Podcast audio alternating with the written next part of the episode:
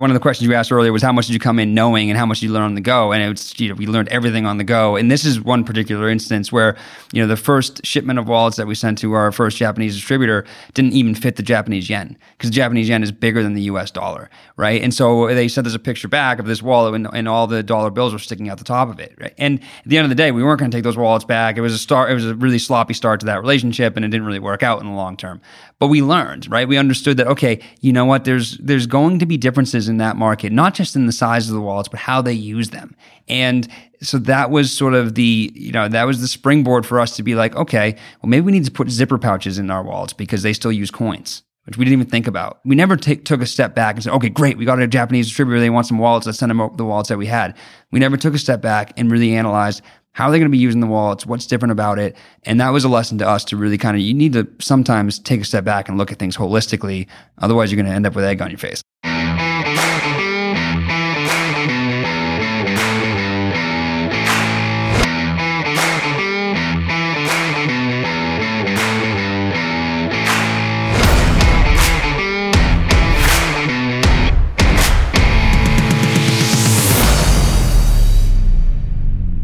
Hey everyone, I'm Palmer Higgins, and welcome to the Big Time Small Business Podcast.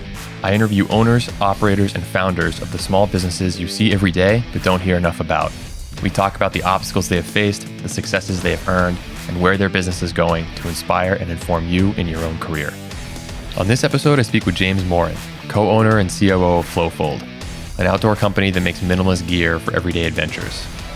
James admits to initially selling wallets for beer money for almost five years while he and his partners prototyped their designs and raised some seed money before going full time three years ago. Since that time, they've been near doubling sales annually, thanks in part to collaborations with companies like LL Bean and entering international markets as far away as Japan. Now, with revenues in the low seven figures, James and his co owners have their sights set on hitting $10 million in the next five years.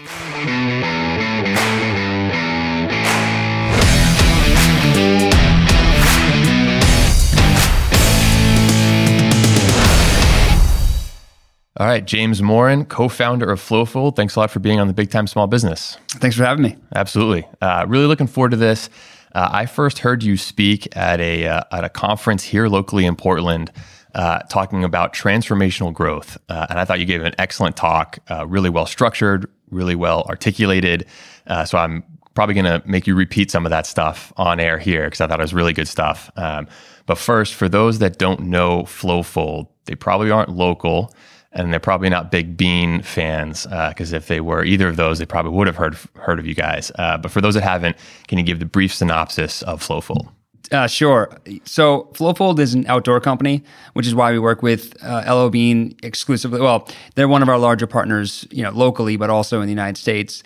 And we make what we call minimalist gear for everyday adventures. So bags, packs, totes, duffels, sort of gear that our customers can use every single day, whether they're in the city streets or on mountain peaks, as corny as that little saying is. But it's uh, it's it, that's life for us. Sure. So uh, you guys are what I would classify as a startup. Uh, you guys have been around for how many years? Well, technically, the company was founded when we were in college in 2010 when we graduated. But like a lot of entrepreneurial stories, it was sort of a, a hobby for uh, about five years until we were able to raise a little bit of money in uh, the the latter part of 2015. So we're going on three years since we were able to raise money, and that's sort of been the precipice to allow us to go full time and to really start what we'd call like our S curve growth. Sure. So I want to I want to talk about those two worlds, right? The hobby sort of on the side world.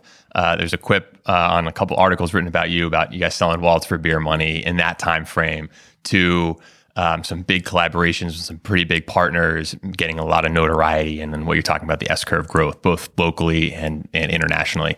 So let's first start uh, in the early days when it was sort of more informal and uh, before you guys raised money.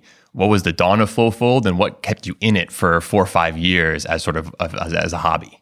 Well, I mean, the cliche answer is passion. I mean, like in the beginning, you need to really believe in what you're doing and enjoy what you're doing. If you're not doing it for significant money, or even in some cases, any money, right? Beer money. Um, I would say that it's interesting because I look back now, and maybe this is not the answer to the question that you're hoping for, but I, I look back now, and I, I don't know if if I was graduating now in 2018, if if I could take the same route if you if Flowfold could take the same route that we did back then, because in 2010 Amazon was the Wild West. I mean, Shopify really didn't necessarily exist as well as it does now, and so in many ways, you could effectively grow slow. You could make 10 wallets at a time and sell them and build up some reviews and get some user generated content. And you could create a sustainable business model without having the worry of feeling like you're not catching up with your competitors or you're going to become irrelevant. Now, with companies raising VC money just to get a prototype out, I don't know if you can grow slow anymore. I don't know if you can do the route that we did, which was have five years of, of testing and prototyping and make income on the side and, and then raise money and, and go full bore. Um, like that was our method back then. I don't know if we could do it again, but that's how we did it in, in back in 2010. Yeah, no, that, that's, that's, that's super interesting. So I want to I want to stay on that topic. Um, so do you say you, you're thinking now it's so hard to break through? There's so many other direct to consumer e-commerce dominant, not necessarily solely e-commerce companies out there so that to build your brand as a nascent brand would be near impossible I think it's different. I, I, think when we started with Amazon, we could reach out to individual customers and ask them for reviews. I mean, you can't do those types of things, right? And so, I mean, one of the best examples that I can think of, uh, it's different, but like Pura Vida bracelets, we met them. We met them at the first trade show we ever went to. This company is huge now. They have over a million followers on every one of their platforms, very big, and they're based out of California. and they they realized the potential of, of Instagram very early on. You know, that was 10 years ago they were talking to me about that, and they went all in. And as a result, when in the early days, you could post at nine and five every single day. You could post two times a day. You would get all the followers. The algorithm was simple. You didn't have to pay to play. Um, and they took advantage of that. And so you, you can't do those things anymore unless you find that next thing, which is always, you know, it's it's becoming more and more difficult to do that as Facebook and Instagram and Shopify and these e-commerce platforms build their dominance in the space. So is there is having started earlier and and having been able to build that following uh, is that something that's sustainable and durable or is it something that because the competition is so much more severe now and the platforms that these companies are on the amazons the instagrams the shopify's are, are so much more built out and distinguished or defined uh, do you sort of have to keep reinventing yourself all the time to stay ahead? I think now more than ever, it, for me, it comes down to authenticity. And I think I spoke around this in, in transformational growth, actually. Um, you have to, it's such a competitive space, it's so noisy. And the only way to be able to truly separate yourself as a brand now is to be able to speak an authentic voice and do it consistently. Otherwise, you're going to lose the attention of your desired audience. The, the cost of customer acquisition is, is far too high. So you could go out and raise a bunch of money and promote the heck out of yourself. But if you don't have an authentic voice, you're going to end up getting the customer, but you'll lose them. And that's just way too expensive eh, of a loss with how much money it costs to get them in the first place. Sure. So I want to talk about both of the things you highlighted there. Uh, authenticity is something that we here at Chenmark talk a ton about. Uh, in a different context, but you know, in, in, our day jobs, we seek out and acquire uh, tenured businesses from small business owners who generally, typically, are seeking retirement. And authenticity is something that I talk a lot about with other people who do things similar to what we do. They say, you know, how do you find how do you find sellers? How do you find deals? Say, listen, you, you got to be who you are. And we're the great, we're a great fit for some sellers and we're a horrible fit for other sellers. And I tell them that basically from second one. How do you define authenticity at Flowfold? The big thing for us is voice. Like you there are so many different touch points when we're communicating to our customers. There's obviously social media, there's email, there's point of purchase graphics at our retail shops. And eh, you have a platform. We as a brand have a platform and we need to be consistent because with that amount of noise that I'm talking about, there's no way that you're going to get a chance for your customers to remember every single thing about you. They won't be able to because they have too many things to worry about. The average person gets about 300 notifications a day on their phone. So the thought that my ad is going to break through all those notifications and be the one thing that they pay attention to, well, it's it's it's foolish for me to think that and it's actually bad business practice. So if I know they're not going to hear everything, I know they're not going to listen to everything, the things that I say always have to be consistent, always have to be on brand and in our authentic voice. That way, they don't need to hear all of it and they can feel like they're still part of the brand, still understand what we're doing clearly, concisely, and can feel like they're part of it. Sure. And so, what, uh, what is that authenticity to you guys? I mean, a great example is user generated content, right? We can promote our brand as much as we as we want. At the end of the day, our audience, which is typically 18 to 35, they've been promoted to more than any other generation in, in, in, in the history of mankind. So in order they don't care what I have to say. They want to understand what our what our audience, what our core customer base has to say, what our micro influencers have to say about our products. So using user generated content, finding people that are using our products in the way that we have been inspired for them to be using them, right? And in ways that we hope that they would be using our products and promoting the the story of Flowfold and sustainability and um, you know, in the aspects that we believe make the company great by promoting those types of things with user generated content, that's been a really big part of what I believe our success has been and, and something that we're going to focus on moving forward. Sure. So the other, part of what you said was talking about customer acquisition cost um, is definitely a, a, a, quantifiable metric, but also there's a there's a, a, subjective component to it of trying to define who your target customer is that you then want to try and acquire. Um, so you said that uh, you mentioned earlier that customer acquisition is so high, and is that because your potential consumer base is so large, or it's actually the opposite, It's so specific, but trying to target that exact person and trying to get them over the hump because they're marketed to so much now is that difficult. I mean, for sure, attention is the issue there, and getting their attention is the is the problem, and it costs a lot of money to do so.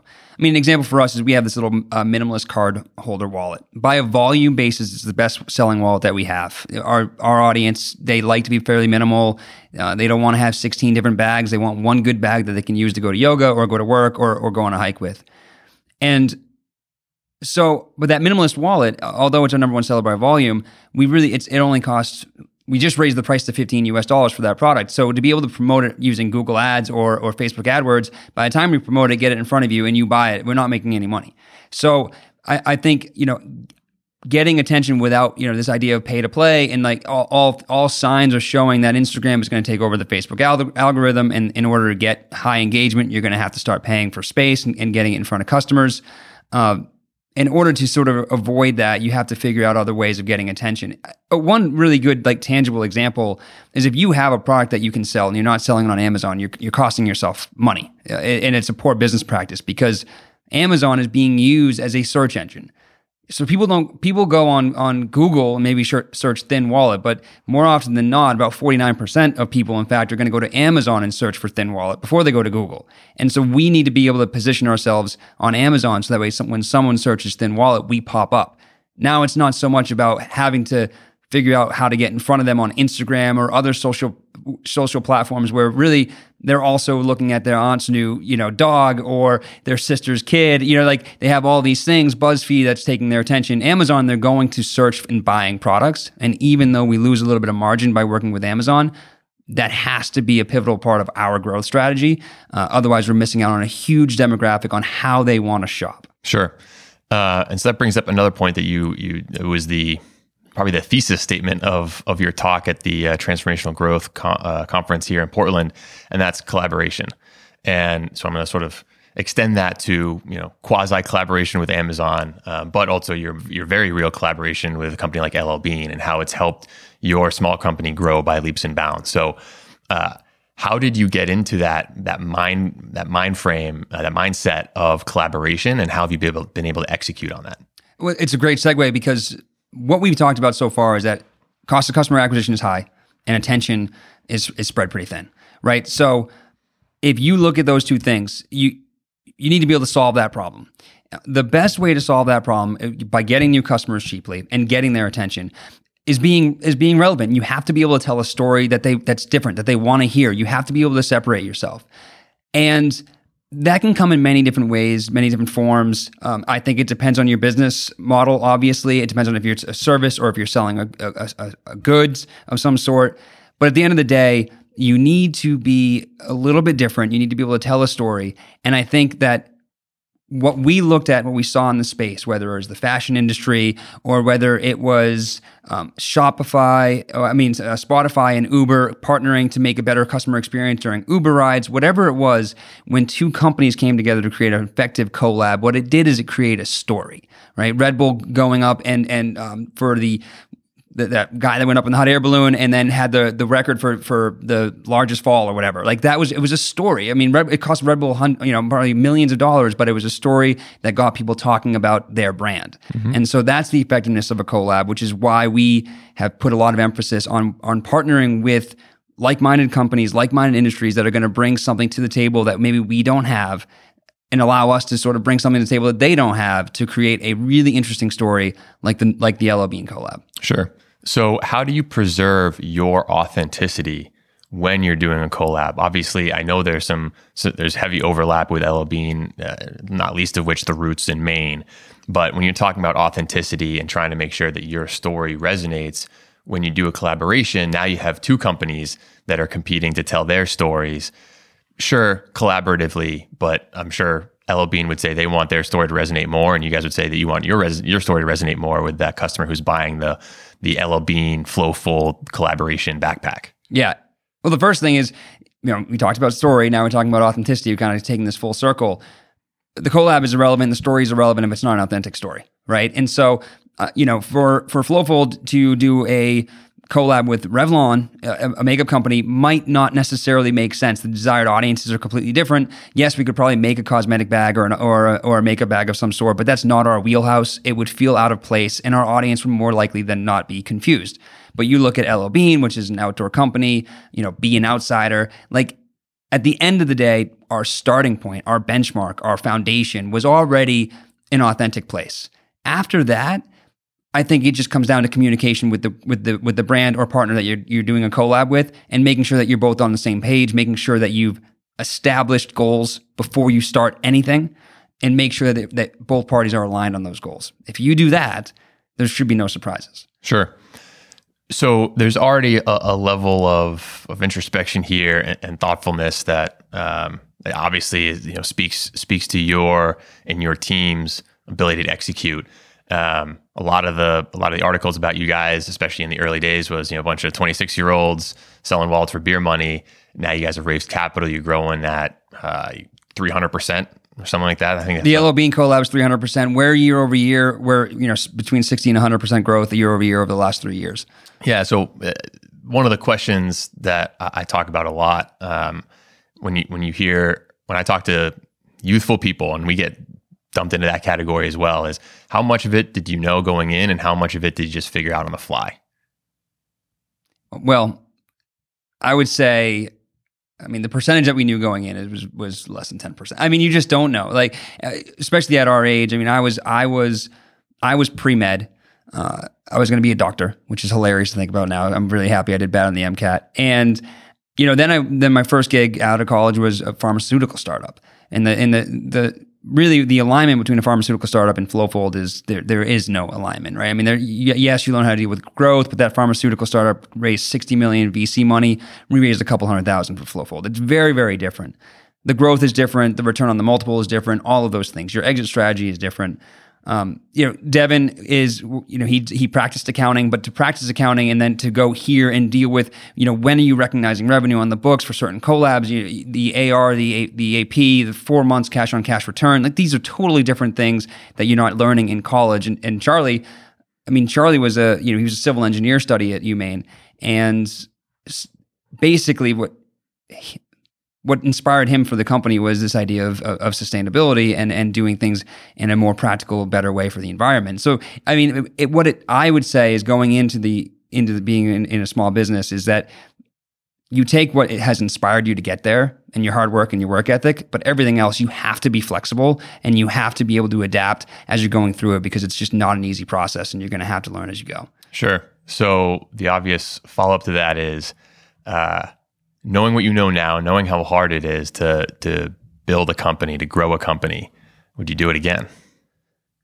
Yeah, I mean, I, I, there's nothing more fulfilling than than growing a small business. I mean, that's just the bottom line. It is hard, and it's it is really quite an interesting juxtaposition because you sit there some days and you're like, this is this is challenging. This is the hardest thing that you can do, and and but the things that make it difficult, the things that make it really, really like physically and emotionally challenging are also the same things that make it worthwhile, which is it, which is challenging. I, I, I don't have kids, and I'm sure anyone that's listening to this podcast would probably say like James, you don't know what you're talking about. But I can imagine that that's what having a kid is like. I I can imagine when my dad came home to play tennis with me before you know before high school practice to warm up at 6 p.m. after working all day. I'm sure there were times he didn't want to do that. I'm sure he was tired and just wanted to sit on the couch and watch whatever game was on and, and have a beer or something. But you don't. You get out there, you go on the tennis court, and you, you help your kid out, right? And I feel like in many ways that's what running a small business and being an entrepreneur is is that it is extremely difficult but there's nothing as fulfilling as seeing your small business grow It-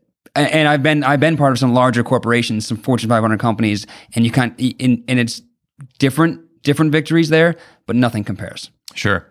So uh, I want to I want to go back to sort of the operations side of it. Um, another title of yours is COO. Um, so what does a day in in James Morin's life look like at Flowfold right now? it's really interesting. You know, for 2019, our goal, uh, it's the year of- foundation for us. We need to make sure that as we grow, when you're when you're a two hundred to five hundred thousand dollar company in our space, like it's fairly, it's easier, it's fairly straightforward.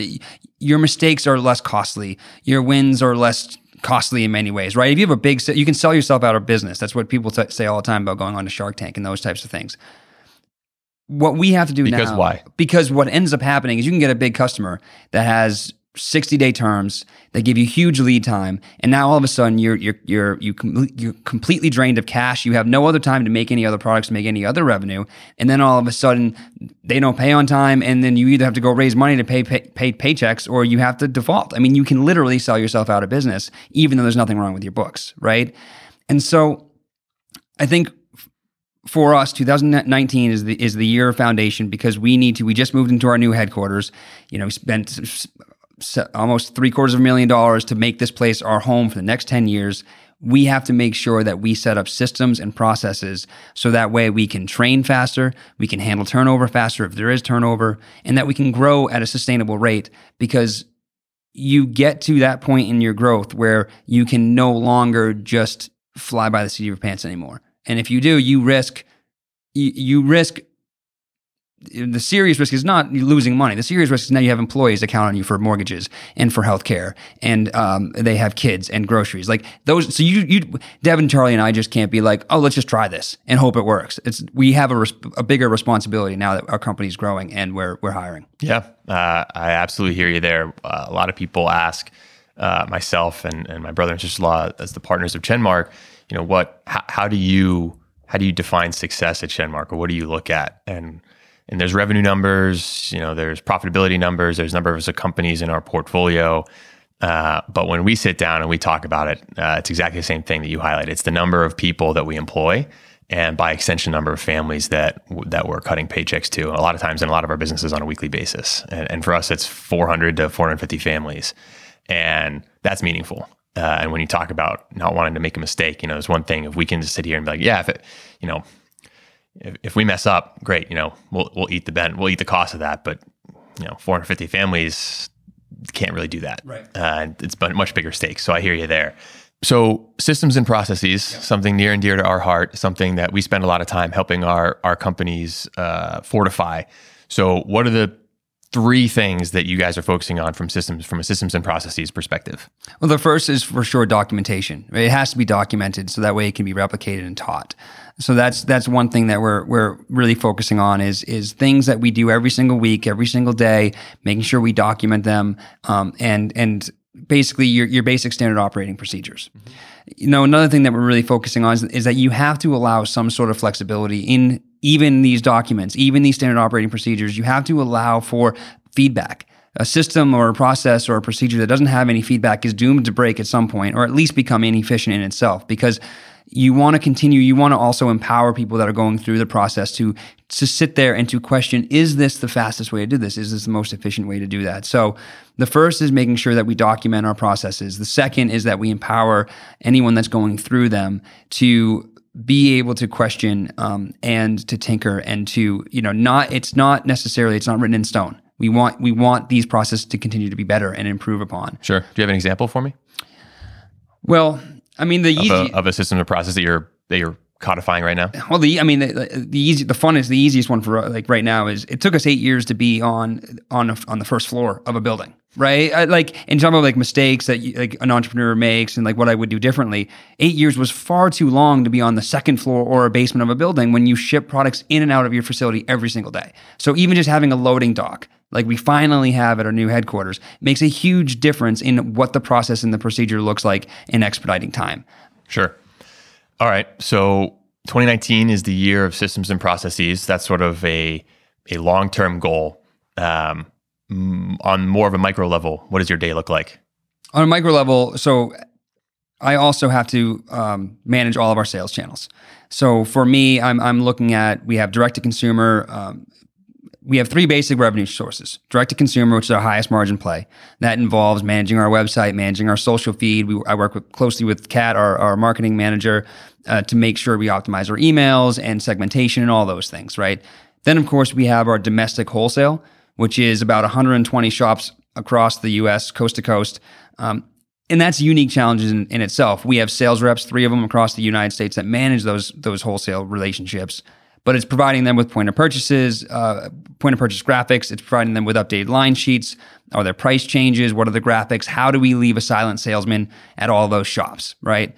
And then the, the third source of revenue that I have to manage and maintain um, is international distribution and international growth. So that is a a much different and a much ex- more it's it's exciting arm of the business but it's it's completely different than managing the other two channels uh, there's time zone challenges there's there's language barriers um, there's all sorts of things but it you know keeps me on my toes for sure. Sure. So international is something that i want to pick up on because it is a it is a definitely a focus of yours. It's a one of your faster growing segments. It's an area that uh, that that you and and the other founders of flowfold uh, have commented that you know could be it could be the fastest growing segment and it's a and it's a focus of yours going forward could represent a quarter of your business in, in short order. Why the how did you first get into international and why the focus on it? Because as a, as a small company very easy to say hey let's just focus on what we do. There's plenty of opportunity in the us before you need to go. And for you international means very international. We're talking far east. Mm-hmm. uh, korea and japan primarily i think? Primarily yep. Yep. So so why go that far away? Well in fairness we didn't look for it. In fairness, you know, we went we go to domestic wholesale trade shows, specifically outdoor retailer, which has historically been in, in, in uh, Park City, Utah, and now it's in Denver, Colorado. And when we're there, we can't control who comes to our booth. And in the beginning, a couple of uh, distributors in Japan and other markets came to our booth. They saw our products. They thought that it resonated really well with their markets for whatever reason. It could be the poppy colors. It could be the designs. Uh, it, it, could be the fact that it's made in, in, in USA, which Right now, domestically, that doesn't really play all that well. I mean, consumers are willing to spend 10% more for a made in America product. I can't make a product for 10% more, so it doesn't really, there's no patriotism anymore behind made in America. There are benefits, and we can get into that later if, if you want, but made in America still plays in Japan. Made in Maine still plays in Japan. The LL Bean boot in Japan still says the Maine duck boot on the back, the little license plate. It doesn't say the, the bean boot like it does here because Maine still plays in Japan. And so they came to us and when you're not prospecting and someone comes to you, you are going to listen. And so, of course, we listened and we made we figured it out. It's been a learning process. You know, doing business, trying to figure it out uh, domestically is one thing. Trying to figure it out internationally is totally different. And so, we relied on some resources. Maine has some great resources with Maine International Trade Trade Center. Um, the Small Business Administration helps significantly with with businesses like Flowfold trying to increase their exports. So we've been able to rely on some friends and some champions and some mentors to help us get out there, and it's been it's been good growth. And I'll say the other thing was there's no mistaking it. A lot of people will say, like, isn't it risky shipping overseas? Isn't it? Are you worried about them ripping you off or whatnot? At the end of the day, the, the world is pretty small. They can go to flowfold.com and order every single one of my products. I'd probably ship it without even knowing, you know, without even picking up on it. They could rip off the designs. That's retail in general. Um, so I'm not worried about that. In fact, it's quite the opposite. What we've found with our international business is that they expect and they understand that they're going to have to pay for the products before we ship them. We're not going to go to some international court to try to claim to claw back any sort of money for a PO that they didn't pay, pay for. They pay in advance. Now, if you really think about that, when you look at Eastern Mountain Sports, we partnered with them for a while. They unfortunately went through two bankruptcies over the over the course of our partnership. They have new management now. You know, we're we're, we're confident that they're going to be going in the right direction. But the amount of defaults last year for small businesses, the amount of ch- Chapter 11s in retail was greater than the recession of 2008. And so when you look at that from our perspective, wait, say that again. The amount of retail shops that went through Chapter 11 in last year in 2007, well, 2018, was greater than the, at the height of the recession in 2008. No way. Now, granted, that doesn't take into fact that some retail shops popped up, right? And, Sure. and other, and, but the amount of pure square footage of retail shops like Sports Authority, Sears, ah, I that- based on square footage. well, it's based on actually number of defaults in general, but the amount of square footage itself is putting all of this inventory back into the market, which has systemic problems, is driving the cost down because it's going to the TJ Maxxes of the world and Marshalls. But th- at the end of the day, there's a higher risk of us partnering with some domestic wholesale partners that will not pay their bills if they have to go through Chapter 11 than us, than us shipping overseas, shortening our cash on cash return, and being able to take that cash and reinvest it back into the business. Sure. So part of it was accidental, and then part of it was just looking at the tea leaves that was in front of us, looking at the markets, and figuring out one which actually had the least amount of risk. Yeah. So uh, working capital is something that we talk a ton about at Chenmark. Um, I think it gets talked about far too little, and you don't realize its importance until you have an experience like what you're alluding to of you you sell on credit, you know, or 60 day terms, right? And but you're paying your employees weekly, and you have to pay your suppliers either upfront or on maybe 15 or 30 day terms, and that shortfall at scale can can put you in a world of hurt. Um, so, can you talk about um, that component of retail? And so, when you talk about international, it actually sounds like that might be the best uh, from a working capital perspective. That might be the best avenue for you to grow as long as you're not taking on huge currency risk. Um, if you're getting paid up front, I doubt. I doubt Bean's paying you up front. I doubt any U.S. customers paying you up front. The only other people paying you up front are the direct to consumer people, Right. And then you have credit card processing fees. Correct. I mean, you can manage it a couple different ways. One is by having a strategy where we're, we're st- strategically focused on direct to consumer. We have to be. It's our highest margin business. So we have to make sure that we're continuing to launch new products. It's easier to sell you two products than it is to sell you a product and then your brother a product.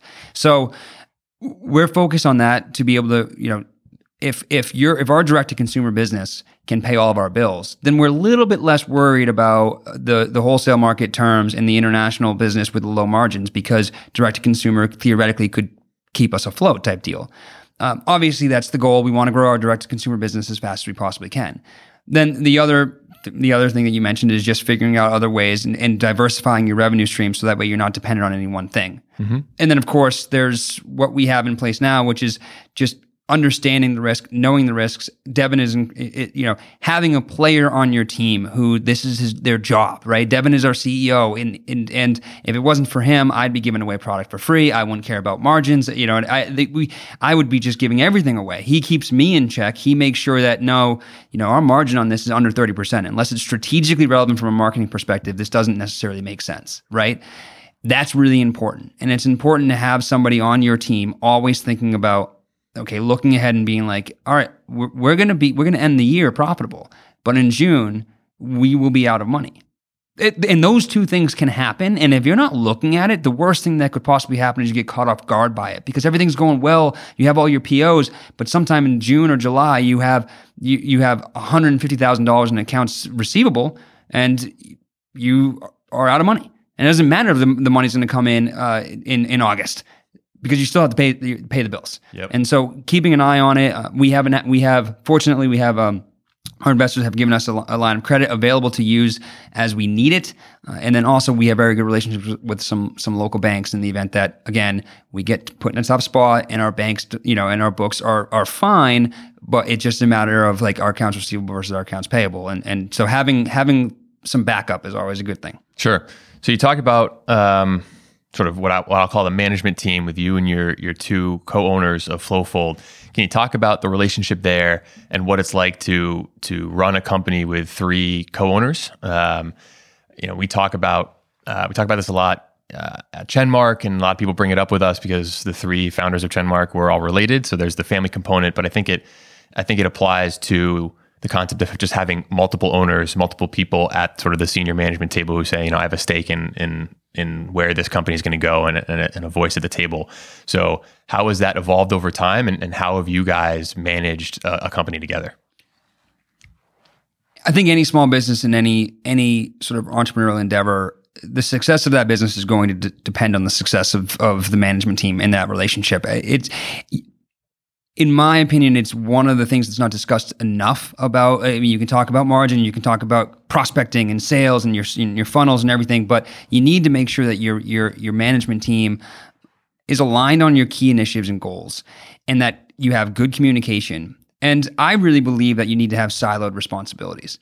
Three of me would, would be a horrible business. We'd be running around with ADHD all the time and chicken with chickens like our head cut off, right? It would be horrible. We wouldn't get anything done. It'd be fun. It'd be great culture until we ran out of money, right? So you you need you need that balance. And if if you look at what what Devin, Charlie, and I um, what we do on a on a day to day basis, we're all so incredibly siloed. We have complete trust in one another to to get um, to put Flowfold first, to do what's best for the company, uh, and to keep all of us in check, right? And so, I mean, the basics are you need a good operating agreement, but that happens when you first start. So yes, you can't skip on an operating agreement. You need to understand, you know, who the distribution of profits and losses go to, all of that stuff. Like that's important because money can sometimes be the thing that really starts to stress put stress on on on management teams. So you need to have that all written down. You need to understand: Are we all getting paid the same? Uh, how how does the payment structure work? But then after that, you need to make sure that there's trust, that you you stay within your lane as much as possible. You know, and and just this week, I, I sent an email to the team to Devin and Charlie yesterday. I was like, you know, we moved and we never really took a victory lap. Let's go get a beer this week. There, like, before I go to Tokyo, let's go get a beer after work. Let's leave at five. Let's go to Mast Landing, and, and, let's just not talk about work. Let's just because we, you know, we used to be boys. Like we went to college together, and and like you can kind of get in this mode where, you know, it's CIO, CEO, COO, and um, you, you, need to remember you kind of every once in a while need to remind yourself like why, why, are we doing this we're doing this because you know we love the company we love each other and, and, and let's you know let's let's keep our eye on that. Sure. So you just mentioned you're heading to Tokyo later this week. Um, so you guys have come a long way in the Japanese market. Before we hit the record button, you told me a, a pretty funny story about your first product going to Japan and uh, a little bit of a, a little bit of a hiccup. Well, yeah, you talk about you know the, one of the questions you asked earlier was how much did you come in knowing and how much did you learn on the go, and it's you know we learned everything on the go, and this is one particular instance where you know the first shipment of wallets that we sent to our first Japanese distributor didn't even fit the Japanese yen because the Japanese yen is bigger than the U.S. dollar, right? And so they sent us a picture back of this wallet, and, and all the dollar bills were sticking out the top of it, right? And at the end of the day, we weren't going to take those wallets back. It was a start. It was a really sloppy start to that relationship, and it didn't really work out in the long term. But we learned, right? We understood that okay, you know what? There's there's going to be differences in that market, not just in the size of the wallets, but how they use them. And so that was sort of the, you know, that was the springboard for us to be like, okay, well, maybe we need to put zipper pouches in our wallets because they still use coins, which we didn't even think about, you know? And so it's really easy to get myopic. It, when you're growing the company, it's easy to look and be like, you know, what are the things I need to do every single day just to make sure this this business continues to stay on its tracks?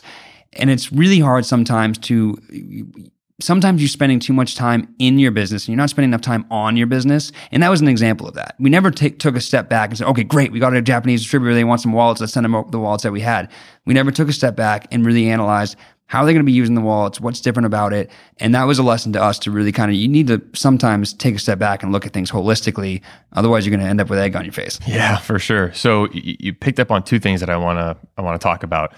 Uh, the first is when you talk about being myopic, um, and I'm going to sort of tangentially relate that to, to focus. And when you're talking about a small company growing quick, uh, you can make a case for trying to be more and more focused. So let's do a small amount of things really well. You talk about going international, um, while you're still you still have the same values, you still have the same um, product more or less, uh, or at least product values to the customer you're talking about two different markets separated by thousands and thousands of miles, uh, different currencies, different uses. Um, so how do you how do you weigh the risk reward of focus as a small, very fast growing startup uh, against the goal of getting broader, which should drive growth more, but maybe taking your eye off the ball a little bit? It's a great question, and I think it's two things. I mean, you look at the international market. Yes, we've identified it as a strong, a strong growth opportunity for us. But I'm not going to go out and start prospecting every single country in the world and spend 125 days of my year in a plane. It, that doesn't make any sense, right? So I think that it becomes it, it comes down to two two things for us. When I'm working with Devin on the budget, it's it's never it's at this stage in our game. It's never a matter of is this good money? Is this money spent um, well in this particular situation. Any money you spend at our stage is good money spent. I mean, like you, it's really hard to. If, if I want to take all my money and spend it on SEO or or Google AdWords or Instagram marketing or in, or Instagram influencers, it would probably more likely than not be an effective use of that money. Really? Yeah. so it's because of the fact that we're we're at the rate in which we're growing, unless we're idiots, right? But I mean, at the end of the day, like we're a pretty smart management team. We could use that money, and I could spend 120 days on the road, and I could probably develop some more some more international players that would be good for our business. But is there a better use of the money? That's always the question. Not whether or not this money can be used here effectively, but is there a better use for that money? I mean, a really good example for that is outdoor retail, the trade show that we used to go to, every single year was two years. There was a summer show and a winter show. Then all of a sudden they went to three shows. And each show, on average, costs us around ten to fifteen thousand dollars to go to. Is it a good idea to go to that show? The answer is unequivocally 100% yes. It is a good use of that ten to fifteen thousand dollars. However, I could probably take three thousand dollars of that money. I could fly to my key accounts quarterly and then I could spend another 12 to 10 to 12 of that thousand dollars and I could put it all towards uh, you know, Google AdWords and SEO and, and, and marketing and, and, building out our ecom platform, or or bringing on an ecom, ecom specialist, or not go to two trade shows, have extra twenty grand on my plate, and pay for half of a production employee. So it's always about where, where the better use of the money is, and so you always have to really factor that in and not just be caught up in. I think it's a really good idea. It's a good use of money. The ROI will be there. Could the ROI be better somewhere else? Have somebody that's challenging you on that, and then I, I think that the second thing is that you have to oddly be more comfortable at making faster decisions. And when you're small, when you when you spend a lot of time to develop a product, that time is extremely valuable because you you just don't have enough time in the day to to you know your team's not big enough you don't have enough channels so but at this point at, at our size we can we can afford to make some mistakes a little bit faster so just make the decision faster because the more time you spend trying to think about it you could be spending that time on on on building your business so sure. that's the other thing so the, concept, make, the concept of iterating yes yep. right so uh, that sort of leads into what I want to talk about next, which is what you said about working in versus on the business. And in a company that, how many employees do you guys have now? We just moved. We have eight, and we're hoping to hire out another four employees by the in, you know by the end of this year for sure. Okay, so eight now, twelve in the future. Still, either way you cut it, small. Yep. So how does someone like yourself, as a, as a co-owner, as a as a C level manager, uh, work in versus on, or sorry, work on versus in the business with a team that's such that's so small?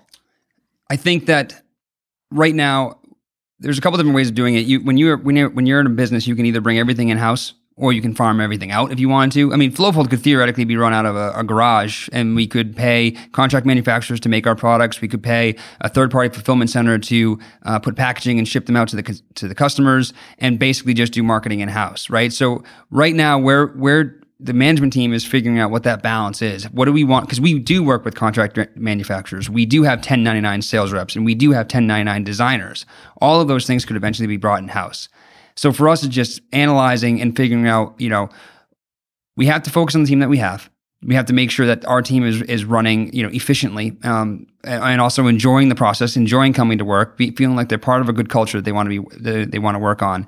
And then after that, you have to empower them to own their positions so that way Devin, Charlie, and I can can go ahead and think a little bit holistically of what does 2020 look like? What does 2021, 22 look like? Because we want to get to the point where we are, you know, a 20 to 50 million dollar company with, you know, 100 employees.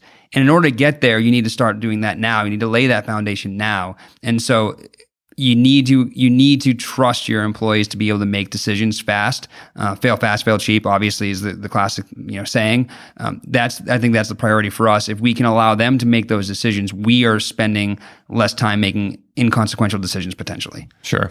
So, pretty simple question here, but probably harder to answer. Um, what have you learned as a manager of people? And I ask that because uh, I look at a lot of businesses in my in my day job, all kinds of different industries, manufacturing, service, distribution, supply, what name it, whatever. Uh, and and regardless, everything comes down to people. And especially right now, uh, every person I talk to across the country, across industries, saying people are the hardest people. Good people are the hardest thing to to find.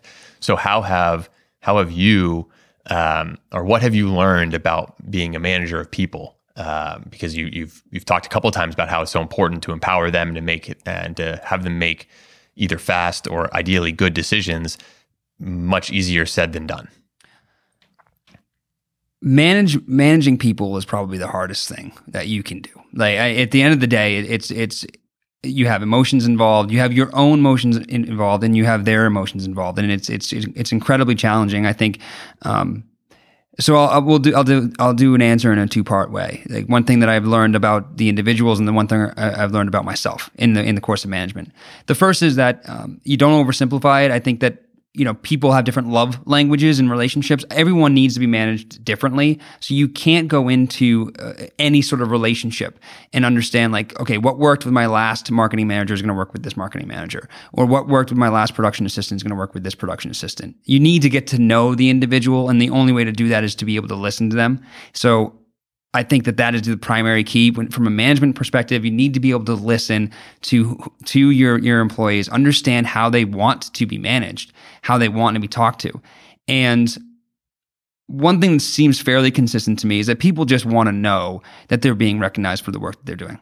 If someone's working hard and someone's doing good work, let them know. It's the simplest thing that a manager can do. How you let them know is going to maybe you pull them aside. Maybe someone needs public recognition in a meeting. Maybe someone just needs an email. But let them know that they're working hard. Let them know that they're that that their um, their efforts not going unrecognized. And I think that's going to play huge dividends for for employees these days.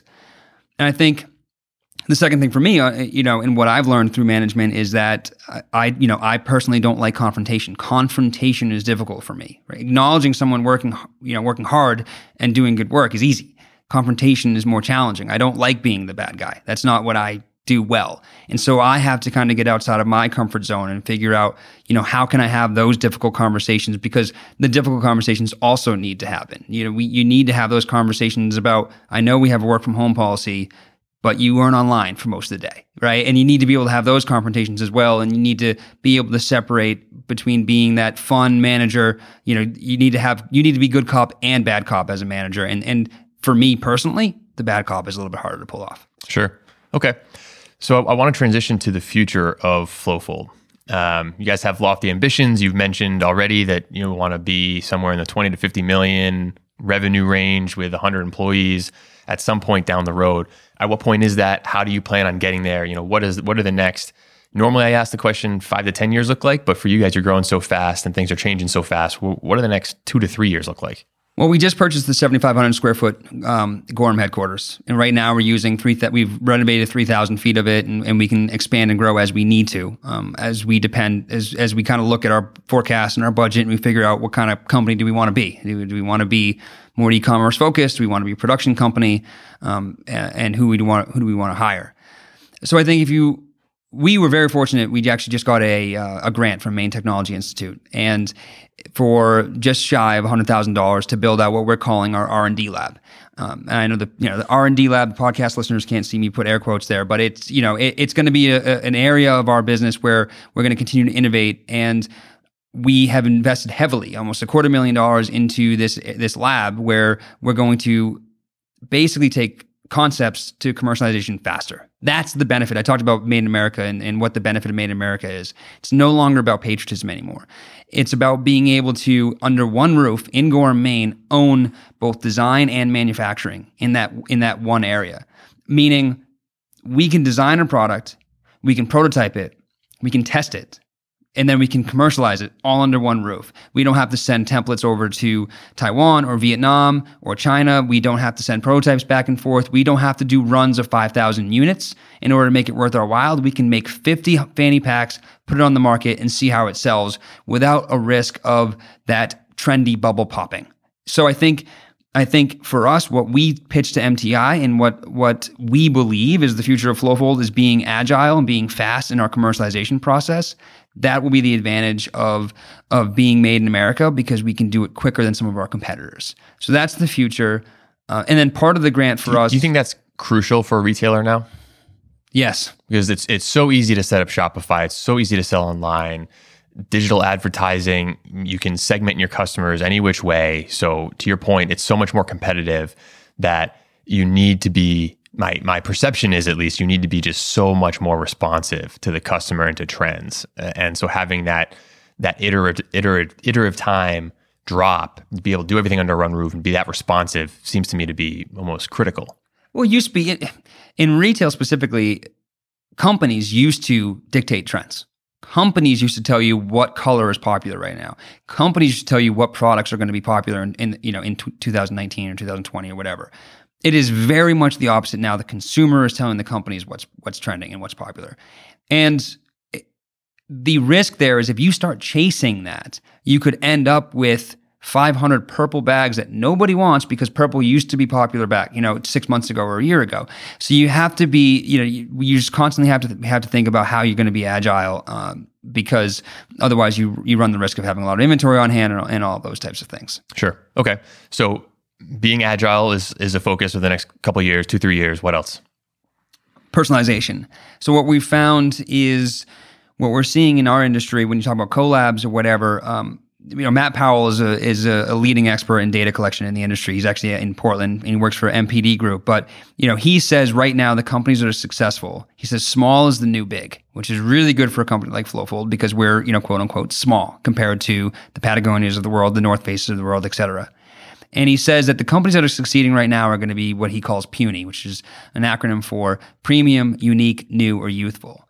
And that is going to have to be where Flowfold plays. And that's going to have to be where Flowfold wins. You look at what companies are doing well right now, specifically in retail, but I'm sure this actually crosses industry lines. My focus is on retail, but the companies that are doing well are either on the bottom of the curve, where it comes to your Amazon Basics, your Dollar Tree, your Marshalls, your TJ Maxxes, your Goodwills are doing well right now um, your very inexpensive products are doing well, and then your premium products are doing very well. If you're somewhere in the middle, that's where you struggle. And so, uh, you know, Flowfold is not going to be we we can't be, we don't want to be, we have no desire to be sort of your your Dollar Tree, your your base, your Amazon Basics product. We're going to have to become a premium. Our, our our quality is premium, our materials are premium, our price points are going to have to be premium, and that is going to be have to be where where we win. And we we did a consumer study that showed that our consumers, about 70% of them would like the opportunity to be able to pick their colors on, their, on a Flowfold bag. And of that 70%, another 70% would be willing to, to pay up to a 30% premium for the bag and wait four to six weeks in a time of two day free shipping on Amazon Prime. That was extremely interesting. We always expected that the numbers would be fairly high. But what that tells us is that even our niche market, even our market where we barely we will not reach saturation for some time. Um, but even that market wants to be take a unique product like Flowfold and even make it more unique.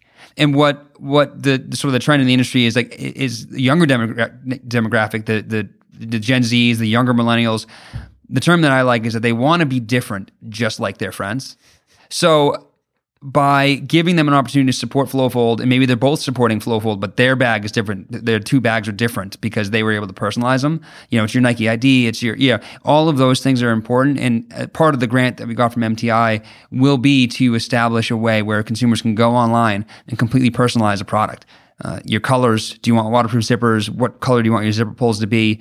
And I think that's going to be a really exciting way to build new brand advocates for us in 2019 and 2020. And how complex is that from a technological perspective? And how complex is that from an operational perspective? Great. And you have the technology front end for them to pick and play and, and make their bag and they can see it on a screen. Mm-hmm. But then someone in Gorham has to actually go make it and make it well and make it right. And you need all the different parts to do that.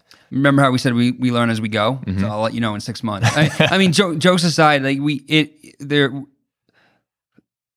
as a startup, you need to be able to make decisions. You need to look at trends. You need to be able to pick a direction. We picked a direction. We want to be able to offer personalization.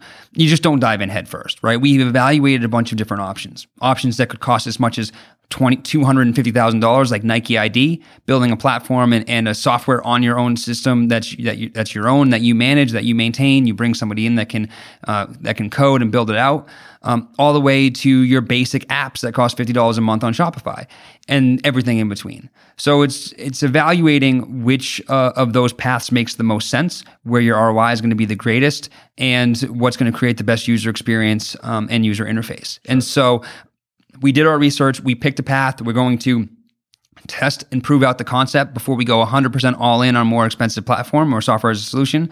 But we are going to evaluate that um, and, and, then kind of figure out from an operational standpoint Um, does this bottleneck some things? How we're going to have to maintain? Uh, we're going to have to have inventory c- controls on uh, on raw materials now, not just products. So there'll be some challenges, but we've identified those. Sure. So you've mentioned ROI a few times. So I want to ask because uh, you've also mentioned uh, making decisions quickly in a world of uncertainty. So how do you make decisions on uh, at least a, an indication of ROI when uncertainty is so high? I think the first thing I always challenge some of our employees is, you know, go out and talk to people who've already done it. Uh, find out what worked for them, what didn't work for them. If you can kind of look a bit in the future, look at the crystal ball by talking to someone who's already done or about to do what you're what you're going through. That's helpful. I think the other thing, and this is really another good anecdote. Uh, for us at Flowfold, the management team has gone through, uh, you know, semi-annually, we'll go through and we'll just list out like, what is Flowfold's DNA? Like, what are we really about? And if you have that list of your DNA, which I would encourage everyone to write it down, this is similar to a mission and vision statement, but what is your DNA? That will help you make decisions faster. And an example there is that our team came, our product development team came up to to us and said, you know, we have an opportunity to go down to Sterling Rope. They make they make uh, climbing rope and safety rope. We have an opportunity to recycle that rope and make dog leashes out of it, and we think it's an interesting opportunity. We didn't have any dog products. So me in sales, I said, no, absolutely, that doesn't make any sense. It's a different buyer. It's a different market. I, I don't have the time. We, we haven't saturated the outdoor market. I don't have time to go talk to Petco or some other, uh, um, other, you know, pet retailers. It just, it spreads us too thin. I don't think it's a transformational idea. You take a step back, and I was challenged by my team. I said, "All right, well, let's pull out our DNA. Right, our DNA is we we recycle materials whenever possible, keep them out of a landfill. Right, we make products for everyday adventures. Our customer is 18 and 35 years old. You know, we kept on going down this list, this this idea of everyday adventure and DNA, like checked off everything.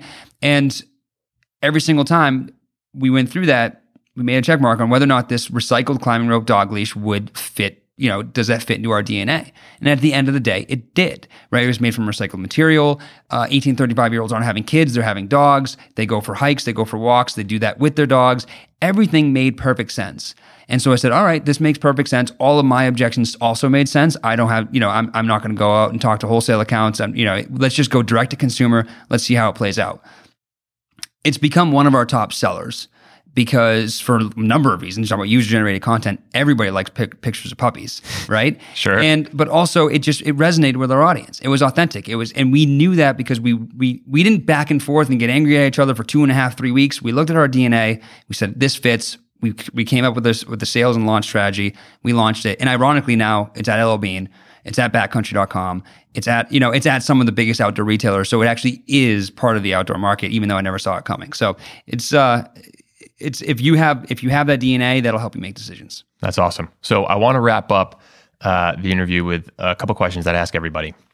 And the first one uh, is: Imagine there was this magic pause button in life, uh, where four months you didn't have to deal with the day to day of Flowfold, but you had to allocate that time exclusively to Flowfold. How would you allocate it, and why? So I have four months I have to allocate all my time to Flowfold. Yeah, but you don't have you're not tied down to any of the day to day. So Oh. customers aren't calling. You don't have to hit any production metrics. Just, everything's paused, but except for you, uh, and you so you have to allocate your time back to Flowfold without being bogged down in any of the day to day stuff. So essentially, you get to work on the business for four months. Nothing else is going on. It's really so there okay. Well, for sure one thing that I would try to figure out how to do is how could I possibly recreate the online buying experience in stores? The biggest challenge I'm having with our retail shops in the US domestically is that the Flowfold backpack next to on a wall next to Nor- Osprey, the North Face, uh, Jansport, Herschel. There's nothing there. That's that's a extremely challenging touch point for me to get an individual looking at this wall of backpacks to buy the Flowfold backpack. Now, when you go online, you can read reviews. You can you can see people talk about authentically verified purchases, about how light it is, how uh, easy it is to to wash if it gets dirty, how how how functional it is, and how practical it is. All of these things that can help the consumer end up making that purchase that you cannot get in store. I'd like to figure out a way to better that touch point with the customer. I don't know, I, and I don't necessarily know what that is yet. The the other thing that I'd really like to work on and figure out is a path forward with with ambassadors. Uh, it's a challenging thing, and I, you know, if you come across any other small businesses that are dealing with ambassadors, you know, Facebook Insta- and Instagram are relatively speaking new. In the grand scheme of things, you know, LL Bean's been around for over 100 years. Instagram has been around for what, 12? And I don't know what's going to happen next. I do I do not think that the amount of influence that somebody has with 500,000 followers or a million followers, I, I, I, I think that will eventually end. Uh, it, uh, there's the I mentioned ROI a lot. I don't see the ROI of having somebody with half a million followers post unauthentically or inor- inorganically about your product. That doesn't make any sense. But there's micro influencers, you know, 10 to 15,000 followers that can have a really big impact on your brand. And I'd, if I had four months, I would really want to do a deep dive and I'd want to understand what, you know, what, what do I think best guess the future of, of Instagram influencers are? And how can we how can we better use that platform to sell? Use it as an extension of Shopify. Use it as an extension of our website because it's just changing so fast. You could spend four months just doing research on what the future of Instagram and Facebook is, and and probably still have another six months to go before you really had a, had a decent strategy on how to capitalize on that. Got it. All right, good good ones right there. Next one. Um, Similar, more financial. Uh, a million dollars drops on your doorstep, and you have to reinvest it back into Flowfold. How you're allocating that capital? Right now, a million dollars drops on our doorstep